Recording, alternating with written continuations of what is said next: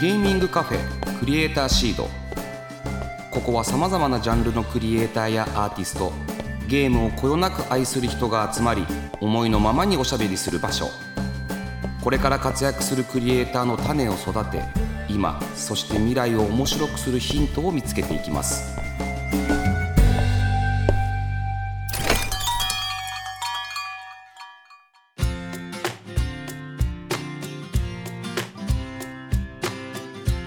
らっしゃいませ。ゲーミングカフェクリエイターシードオーナーの坂本和則です。この番組は毎回ゲストをお迎えしてまったりコーヒーを飲みながらゆるーくトークしていきます。ぜひお聞きのあなたも一緒にお茶を飲みながらリラックスして聞いてくださいね、えーさて今回のクリエイターシードはスタジオにゲストの方をお迎えしております。お声お願いできますでしょうか？はじめまして STP ワークスのダンオジです。今日はよろしくお願いいたします。よろしくお願いしますはい、えー同じく STP ワークスの吉宗です。よろしくお願いします。はいよろしくお願いします。はじめましてですね。ですね。はいよろしくお願いします。よろしくお願いします。お願いします。もう雨の中ありがとうございます。いらしていただいて。こちらこそありがとうございます。はい、えー、と簡単にお二人をご紹介させていただきます。お二人は STP ワークスというインディーゲームの開発や販売を行っている会社を運営されております。低価格マルチプレイ遊びやすいをテーマに数々のゲームをリリースし最近では古戦プッシャーフレンズというコインプッシャーゲームが大ヒットしております。スチームの国内売上ランキングにて最高4位を獲得されました。4位すごいな。ということで今日はお二人についてそしてゲーム制作にまつわるお話を伺っていきたいと思います。はい。というわけでまずはお二人はいつ頃からお知り合いなんですか？はこれ昨日二人でいつだっけって話してたんですよ、いはいはい多分15年ぐらいうん。でですよね。ねそのぐらい。でなでなんで僕がちょっと敬語なんかというとその時上司だったんですよ、あ上司と部下だったんですか？そうそうなんですよ。ね。え会社でサラリーマンだったってことですか？そうそうですへえで1歳年上で、はい。ででその時ずっと敬語でしたら永遠の上司になっちゃったってそうですしょうがないですよね。うん、まあ最初の印象みたいなね。三つ子の高し僕もその方が100までって言いますからね。うん。なんかき気持ちが落ち着くっていう。かへえでそんな上司と部下の関係から STP ワークスを立ち上げたきっかけっていうのはどういうきっかけがあったんですか？まあ、最初僕から誘ったんですけど、うん。僕が4年か5年前にフリーランスで独立して仕事をしてて、はい。でちょうど2年前ぐらいに吉宗が独立するっていうタイミングがあって、はい。でその時にあ僕が作りたい開発テーマのゲーム会社がいろいろ想像してたのがあったんで、まあ、開発できるんでで僕もまあマーケとか会社の運営とかいろいろできるようになってきてたんで、まあ、こういうテーマであのこういう事業計画と資金繰りでゲーム会社一緒に作んないかっていうので2年前に誘ったっていうのがえー、じゃあその間に一度辞められた後はそんなに関係はなかったんですか？ずっと友達みたい。な、うん、途中一緒に会社にいなかった時期は、まあ、友達だったり、まあ、もしくは仕事の、まあ、アドバイスをしたりされたりみたいな、うん。そういう関係性でまた一緒に働いたりとか。うんうん。まあ、別の会社でたまたまたまっていうか、まあ、お互いに誘ったり誘われたりみたいな。そうそうそうそうへえそういうのを繰り返して2年前に、ねうん。じゃあ一緒に会社作ろうって誘われたんですね。直道さんから。え吉見さんその時どう思いました？いやいいじゃんと思いましたね。いいじゃんと思った。すごいすごいですね。2年前じゃあコロナ禍のタイミングですか？そうかな？そうだよね、コロナでしたよね、うん。そうで全然会わないから月に1回会おうぜさすがにってなって会うようになったんですよ月に1回だけ、はいはいはい。ずっと会わなかったんですよ、はいはいはい。会わずに会社作ってゲーム作ってたんですよ、うん。あ作った時はもう合わずに？合わずそう LINE とかメールとかで？そうですね。そうですね。基本的にはチャットで やり取りしててすごい面白い、え STP ワークスはお二人だけの会社になるんですか？そうですね2人だけですね。でデザインでちょっと手伝っていただいてる共通の友人がいたりっていうぐらいですがもうほぼほぼ9割方2人です。えー僕の一番好きなタイプの会社です。本当ですか？いややっぱり数少ない人数でやってるって最高ですよね。最高ですね。小回り利くし。はい。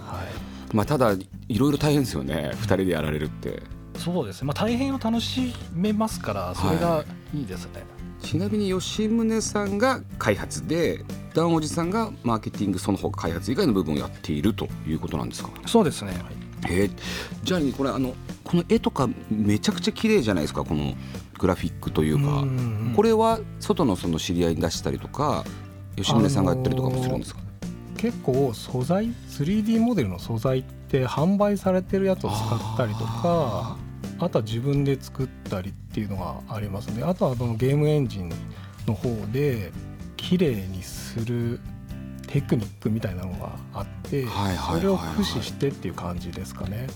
へえ一番最初に2年前にまあ独立しお互いで作られたわけじゃないですか。そこでき企画書を書いてたわけじゃないですか。誘う時のゲームの企画書はいないですね。あ会社の運営の会社の事業計画。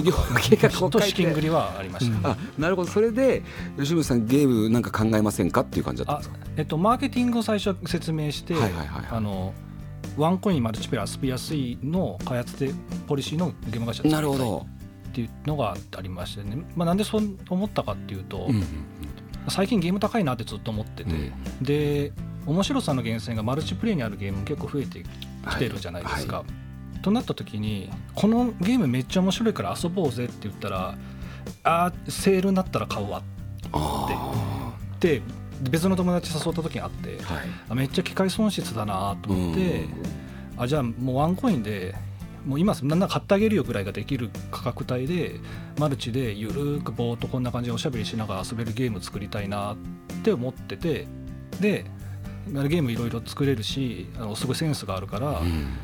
資金繰りとうまく会社が回ってで、まあ、しかもゆるくみんなで合わせるゲームだからもう自分も配信したりして、うん。いろんな人と、ね、配信者さんとかと仲良くなるような一緒に遊ぶような会社を作りたいって話したらいいじゃんってなって立ち上げた感じです。あーでもそれは結構僕が今聞いても魅力的ですもんね。いやでもすごい確かにそうなんですよ。結局今スチームとかでもねみんなウィッシュリストに入れてみんなセール待ちですもんね、そうですそうね。まあ、その代わり結構長く売れるっていうのもあるんでしょうけど、なかなかそういう意味では機械損失してますしじゃあ最初からもうセールしてる以上の金額にしてその場でパッションで買ってもらおうという考えたわけですね。そうですね、まあ、あとはお子さんとかおじいちゃんおばあちゃんにも遊んでほしいっていうのが僕らあって、スイッチの余りポイントとかで買ってほしいんですよ。ああ 何か大きなものを買った後の。そうそうなんかねああいうのクラファンのコメントとかでもあれ嬉しいですよ。ね。うん。ね。それでもすごいいいアイデアだと思うじゃあ続いてはですねゲーム開発の部分について伺えたらと思います。吉村さんはいつ頃からゲーム開発というものに携わり始めたんですか？ゲーム開発自体で言うと、はい。多分10年前ぐらいに会社に所属しながらスマホゲームをちょっと作ってみたっていうのが最初だと思いますね。あじゃあ学生時代とかは特に？その前は、えー、とシステムエンジニアをやってて、はいはいはいはい。で学生時代はあのプログラミングの学校に、まあ、専門学校だったんですけどはいはいはい。行ってて、で、まあ、その延長線上に、まあ、ずっとゲーム好きでちっちゃい頃から遊んでたのでゲーム業界入りたいなって思いながらも当時もう二十数年前だと、うん。ゲーム業界に入ること自体が敷居がなかなか高くてなのでゲーム業界に入れずに IT 業界に入ってシステムエンジニアを続けてたっていう感じだったんですけどあでそのしばらくした後にまあいろんなきっかけがあって、はい。ゲーム業界にも入れたりして、はい。その中で個人でもゲームの開発をしてみたっていうのが最初ですかね。ーへー。いやあのたくさんリリースされてるゲームの中にはもうゲーセンにあるようなメダルゲームだったりとか、まあ当然、まあ、お菓子を作るゲームみたいな、まああるじゃないですかそういうのをモチーフに。そのゲームをチョイスするなんか理由とかチョイス理由みたいなのあるんですか、うん。最初にメダルゲームを作ろうと思ったのが、まあ、当社の2本目のゲームではあるんですけどはい。もともと僕がちっちゃい頃にゲームセンターでメダルゲームを友達と、まあ、遊びに行くっていうのが結構あった時代だったんですけどその時に僕自身は結構お金がなかったから、うんあの友達がやってるのを見てたんですよね、うん。横で。でそれでずっと面白そうだなって思っててでその後誕生日かなんかに親からそのちっちゃい筐体みたいのを買ってもらったんですよ、はい。メダルゲームの。うんうん。ですごいなんか簡素な作りの1,000円未満で買えるようなやつだったんですけど、まあ、それがすごい面白くて、でその記憶がずっとあったのとそれをオンラインでマルチプレイでやったら面白そうだなっていうのを、まあ、ひらめいたのでは一回プロトタイピングをしてみて、まあ、簡単なゲームの基本システムだけ作ったゲームを作ってみてでダウンオジとやってみたらめちゃくちゃ面白くて、うん。あれ朝までやってましたよね。そう。最初のプロトでもう朝まで。うん、そうですね。喋りながらやってたらいつの間にか朝だったっていうことがあったんでこれはいけそうだねってなって作り込んだっていう感じえでですね。つくあかなりリアルというか、うん。もうそこにいるかのような気持ちよさあるじゃないですか、はい。あれってその実際ゲーセン行って何度もそのリアルな実機触ってみたりとかそんなそんな研究はしたんですか？僕はどちらかというとそんなにしてなくて談おじはたまにゲーセンに行ってそのそこの情報は聞いたりしますけど。あ写真撮ってきたりしますね、でだからこの T シャツ着てった誰かフレンズがいるかなと思って。いやでもあれってなんか絶対誰もが一一回はやるゲームで,、でかつその失われていくものじゃないですか。ね。メダルっていうものが。うん一箇所攻めづらいというか 辛い思いをたくさんしてきてるし、まあ、ある種時間潰しなゲームでもあるうん。あるじゃないですか。そうですね。だからそこまでここまで忠実にというかで僕すごいいいなと思ったのはあ手汚れるじゃないですか。ああ確かに。本物やると。触りますね、そその手が汚れてその後拭くとかっていう作業とかが、あれがなんかちょっと嫌だなと思ってた時期があったんですけどご飯食べながらできますもんねあれね。ああ確かにそうですねいやすごい面白いなって思いました。はい。で会社設立からまだ2年目なんですね、うんちょうど2年ぐらいですちょうどぴったり2年ぐらい二年ぐらいですね。うん。信じられない。現在6作品リリース。かなり、っていうかもうむちゃくちゃなハイペースですねはい。おかげさまで、おかげさまでね。うん。続けられてるっていうのはねやっぱお客さんのおかげなんで。そう本当そうです、はい。いやそうなんですけどこれどうやって6作品も作ってんだろうか。でもあのやっぱり6作品というと、まあ、2年に6作品なんで結構短く作ってるっていうイメージがあると思うんですけど、はまあ、短く作る理由っていうのがあってやっぱりその値段はまあ抑えつつマルチプレイなんでサーバー代がまあかかるとかまあいろいろ費用はあるものの、はい。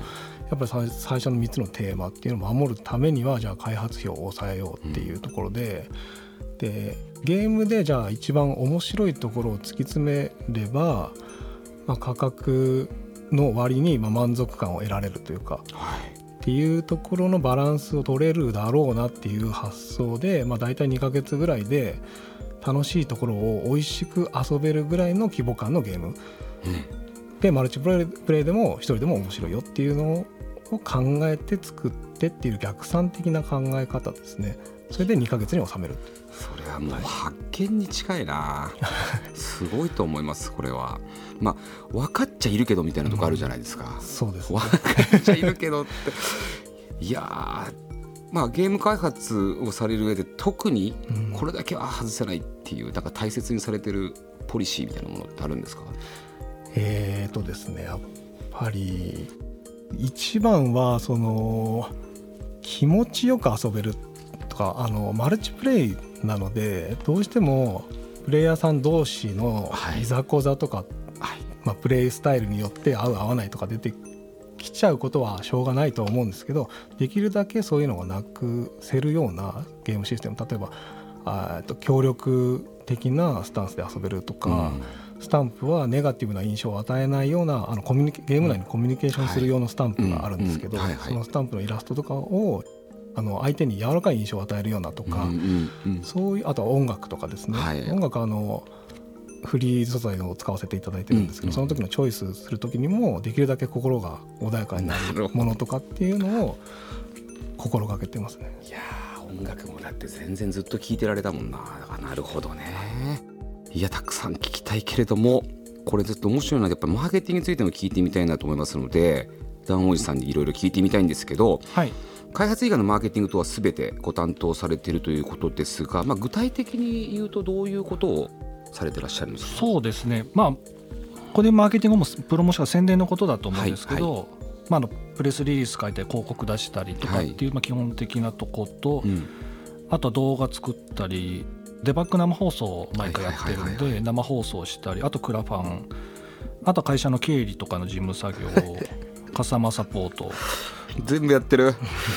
ですよね。あであとたたまにあのインディーゲームのパブリッシャーさんからあのお手伝いでお仕事が頼まれることがあって、はいはいはそれをちょくちょくやってますね。今はないんですけどまた来月再来月くらいから始まるかなぐらい、パブリッシャーのなんか宣伝とかやってるんですか？もですしあとはまあソーシングタイトル探してきたりとかもありますうしあとは開発者さんとのディレクションまあ、あの一応ゲーム作ってる側の人間なんで、間に入ってあのお互いの通訳英語じゃないです日本人同士の通訳みたいな感じで入ったり、まあ、ディレクションですかね。まあいろいろです。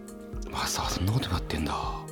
そっか。そそういうでも確かにインディーゲームクリエイターとの通訳できる人って結構かなり重要ですよね。そうですね開発しててここがどうなってるとかって仕組みの話僕はプログラム打てないですけど仕組みは言ってもらえれば分かるんで、はい。それはこういうコーだからだから時間がかかるよっていうことをちゃんとパブリッシャーさんに説明してあげるっていうのがないとなんか楽しいもの作ってるのにうん。楽しくない雰囲気になっちゃって、なあれ何なんだろうっていう、はい時間もかかってっちゃってね。そうですね。ああいうことが多いです。ねなるほど、はい。そんなこともやってるんだ。ちなみにダモンさんのその宣伝プロモーション戦略みたいなのってあるんですか？まあでもそもそももともともう作られてるテーマである程度勝ってる感じはするんですけど。まあ、機械損失をなくすっていうのが解決が一番のテーマですね自分の何するにしても。でまあ、創業した時はさっきお話ししたあの、ね、高くなってて安くマルチプレイできるところの今一緒に500円で遊ぼうぜっていう需要のゲームが、ね、し支持されるんじゃないかっていうところからいろんな手段が出てきたんで、まあ、それをポリシーとしてやってるっていうのが大きいですかね。で、まあ、ゲームリリース前には、まあ、先ほどもありましたけどクラファンをされてるじゃないですか。はい。これもなんかその一つのアイディアというか。あそうですね。最初は一番最初に出したフードデリバリーバトルっていうゲーム出した時に、はい。あのもう本当自己資金でやってるんで、まあ、あのぶっちゃけお金あんまないんですよね、うん。その時は。そりゃそうだ、うん。でスイッチに移植したくてであれ今でも覚えてるんですけどあの時にスイッチの開発機を買おうぜって話した時に、まあ安くはないじゃないですか。高い。デブ機は高い。でうーむってなってた時にあのちょっとクラファンで支援お願いしてみようかって一回やってみたかったし、と思って、でややったんですよ。でおかげさまで支援していただいてでその時にゲームの中に、まあ、レースゲームだったんですけどそれが。はい。行動のレースゲームではい。行動だからあの普通に看板があるじゃないですか。ね。だからあそこになんか看板広告みたいなの出すのをリターンとかにしたらどうかなと思っていたのが始まりで。なるほど。で次古戦プッシャー出す時もなんかオリジナルの掛け軸作りたいねって話をしてて、うんうんだったら支援者のリターンうん。にしたらどうって話をしたのが多分最初。ですね。リターンが面白いなと思いますもんねでそれからもずっと続いててでなんか支援していただく皆さんに聞くといやこの入ってる広告とか掛け軸を見る配信が楽しいんですよって。誰がやってくれてるんだろうとかって。はいはいはい。で最近だと前の「古戦プッシャー2」の時は90名ぐらいご支援いただいたんですけどみかん農家の方とか 漫画家の方とか、はいはい。まあ配信者の方ものすごいたくさんいるんですけど、まあ、誰か推しの配信者の方を宣伝したいって方とかあとは幼稚園の園児の方が書いた絵を載せたいとか、ね。うん。そういうのもあるんですね。だったらまあ子供たちがこう遊んでる時に「あ俺僕の描いた絵が出てるよ」みたいなこととか言える。言える。その自慢になるんだよな子供な。ちなみにクラウドファンディングの目標金額は1万円だったんですよね。あ毎回1万円です。さっき見たら60確かに66番でまあのすごいパーセンテージを達成したっていうことあ理由があってですねね普通のクラファンと違って、はい開発費をいただいてるんじゃないんですよ。あのよくあるクラファンだとこのゲームを作るので開発費いただきたい、いです、どのくらいかかります？僕らもできてるんですよ、はいはいはい。で今からあるベータ版できたんでデバッグします。でこう特典でこういうものがあります、うん。いかがですか？先行発売です。っていう感じなので。ああなるほどそっかじゃあもう別にあのそういう意味ではなんか煮詰まってるわけでもなく面白いクラファンができてるってことですよね。そうですね。1万円というのは最低金額。いやだってグッズリターンのグッズこれでさっき聞いたんですけど僕もいただいたんですけどお守りと手ぬぐい。はい。これが手作りだったんですか？そうですね。手ぬぐいはさすがに手作りできないんですけど、お守りは中にちゃんと古銭が入ってますね。本当だ。それちゃんと古銭鋳造銭が入ってる。鋳造して作ったんですよこれも作ったんですそう 探し作りましたよいやーこれは手が込んでるななるほど。そういうことも含めてもすでに宣伝であると。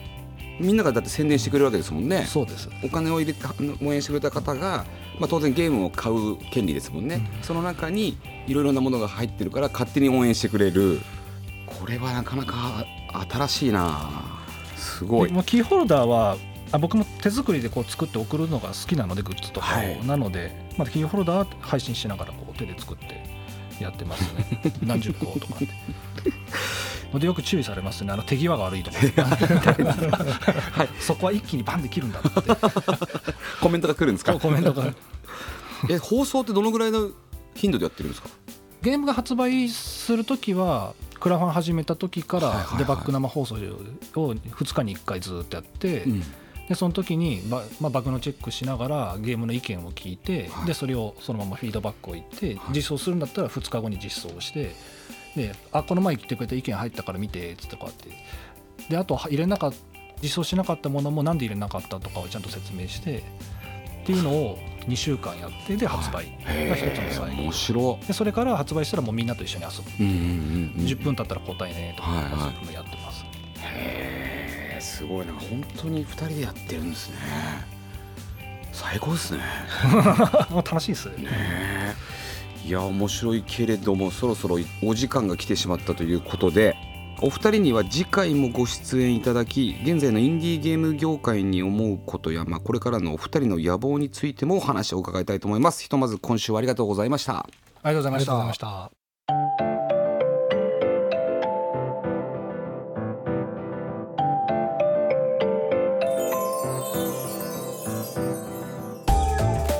坂本和則がお届けしてきました。ゲーミングカフェクリエイターシード。そろそろお別れのお時間です。はいゲストは STP ワークスのダンおじさんと吉宗さんでしたけれども面白かったですね。15年前に出会ってその時は上司と部下だったのでその時の口の聞き方が変わらずいまだに敬語がしっくりくるって言ってましたね。へえでその後つかず離れずの状態でいて2年前に独立を2人でしようということだったんですよね。でさそのさコロナ禍にさ独立して2人でゲーム作ろうよって言っても6作品作ってんだって。面白かったな。ダンおじさんのねやっぱりちょっと機械損失をこうなくすんだっていうその考えですよね。昨今確かにねみんな結構セール待ちみたいなところあるじゃないですか。それは僕も含めてなんですけど Steam でウィッシュリストに入れとくことができる。でセールになると教えてくれるっていう高機能がある種まあそういったことを招いているわけなんですけどもねでそういったそのあ面白そうだなって思った時にウィッシュリストに入れてしまうことで熱が冷めてしまうそれを機械損失と呼んでそうさせないためにすでにセールのような値段で買えるようなゲームを作るというマーケティング手法に吉村さんが乗ったってことですよね。吉村さん吉村さんでコストがかからないようにいかに気持ちよくストレスなく簡単にできるゲームを作るかっていうことに注視したっていうね2人のチームプレーがねすごいなっていうふうに思いましたよ。でもねワンコインでマルチプレイをさせるっていうのは、まあ、口で言うのは簡単だけどやっぱ結構難しいなっていうふうに思いますよ。まあ、アイディア勝負だなと思います。結構フリー素材を使ってるっていうのも聞いたし、まあ、今回いろんな方が聞いてると思うんですけどすごくいいヒントになってるなっていうふうに思いました非常に仲のいい2人でしたね、えーさてクリエイターシードでは番組の感想や私への質問メッセージを募集しております。X から「ハッシュタグクリエイターシード」をつけるか番組メッセージフォームよりお寄せください。え次回10月18日の配信は引き続き STP ワークスのお二人をお迎えします。えそれではここまでのお相手は坂本でした。